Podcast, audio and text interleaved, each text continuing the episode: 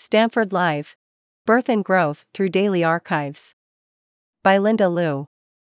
For arts lovers on campus, the 2022 to 2023 season of Stanford Live may seem like the best year yet, featuring world class artists, including the likes of American cellist Yo Yo Ma and Greek dancer Dimitris Papaioannou. In the midst of such a historic program, it is most enlightening to reflect on the history of Stanford Live through past reporting of the Stanford Daily. The two have grown alongside each other throughout the past five decades, with the Daily witnessing milestones such as the inauguration of the Bing Concert Hall. The Daily's arts reporting has transformed in company with Stanford Live, from focusing on previewing each season in the 1970s to reviewing individual performances in the current moment. Stories in the Stanford Daily archives shed light on Stanford Live's evolution on campus. Origin of Stanford Live. Although Stanford Live performances began drawing the daily spotlight strongly in the 1970s, the organization traces its origin to the annual Stanford Summer Festival that started in 1964. Using its endowment of $100,000 from the university, the festival held a variety of music and dance programming by renowned performers, such as trumpeter Don Ellis 22 piece jazz orchestra and the New York City Opera.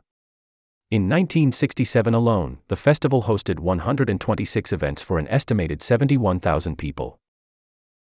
However, the summer festival began to face the risk of discontinuation in its sixth season in 1968 due to severe budget constraints. According to Stephen Baffrey, who then worked in the University Relations Office, the program could barely break even. The deficit of the summer of 1967 was 80% higher than anticipated.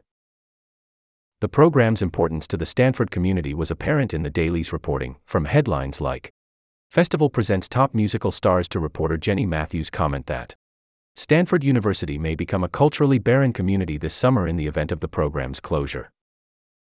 After the Summer Festival's programming was discontinued in 1970, its associate producer Tom Bacchetti developed the Office of Public Events' original Tuesday night lecture and film series into a program titled The Lively Arts at Stanford. The first lively arts shows featured ensembles such as the Chamber Music Society of Lincoln Center and Guarneri String Quartet at affordable prices. The organization was further known for its collaboration with the Young Concert Artist Series, which offered a performance venue for talented young musicians all over the world. The Stanford community's excitement about the lively arts in the 70s shines through headlines such as Lively Season for Lively Arts and feature stories on the formation of a Students' Art Committee to facilitate student engagement in the organization's community outreach program. Intriguingly, the Daily's coverage of lively arts programming prior to the 2010s is mainly composed of previews of the upcoming season's performances, as opposed to reviews or artist profiles. There were also many advertisements of half price tickets for students after the Lively Arts program received funding from Helen and Peter Bing 55. Establishment of the Bing Concert Hall. Some 30 years after its founding in 1969, the Lively Arts welcomed another milestone in its existence the birth of the Bing Concert Hall. While current frequenters of Stanford live performances may take for granted the venue's grandeur and superb acoustics, the hall, inaugurated in 2013, was one of the newest additions to the Stanford campus. The Daily has closely followed the development of the Bing since the mid 2000s. In 2006, reporter Neeraj Sheth wrote that the university took one step closer towards being a cultural and arts hub when it announced a $50 million gift from the Bing family to build a 900 seat, world class concert hall. Designer Nagata Toyota, who also planned the Walt Disney Concert Hall, carefully thought through the structure to be a beacon of the university and national arts scene. The Daily documented that the Bing embodied the Stanford Arts Initiative, a project by the Lively Arts and Stanford administration to raise funds to expand the arts scene on campus by hiring more faculty, offering affordably priced tickets to students, and collaborating with residential programming.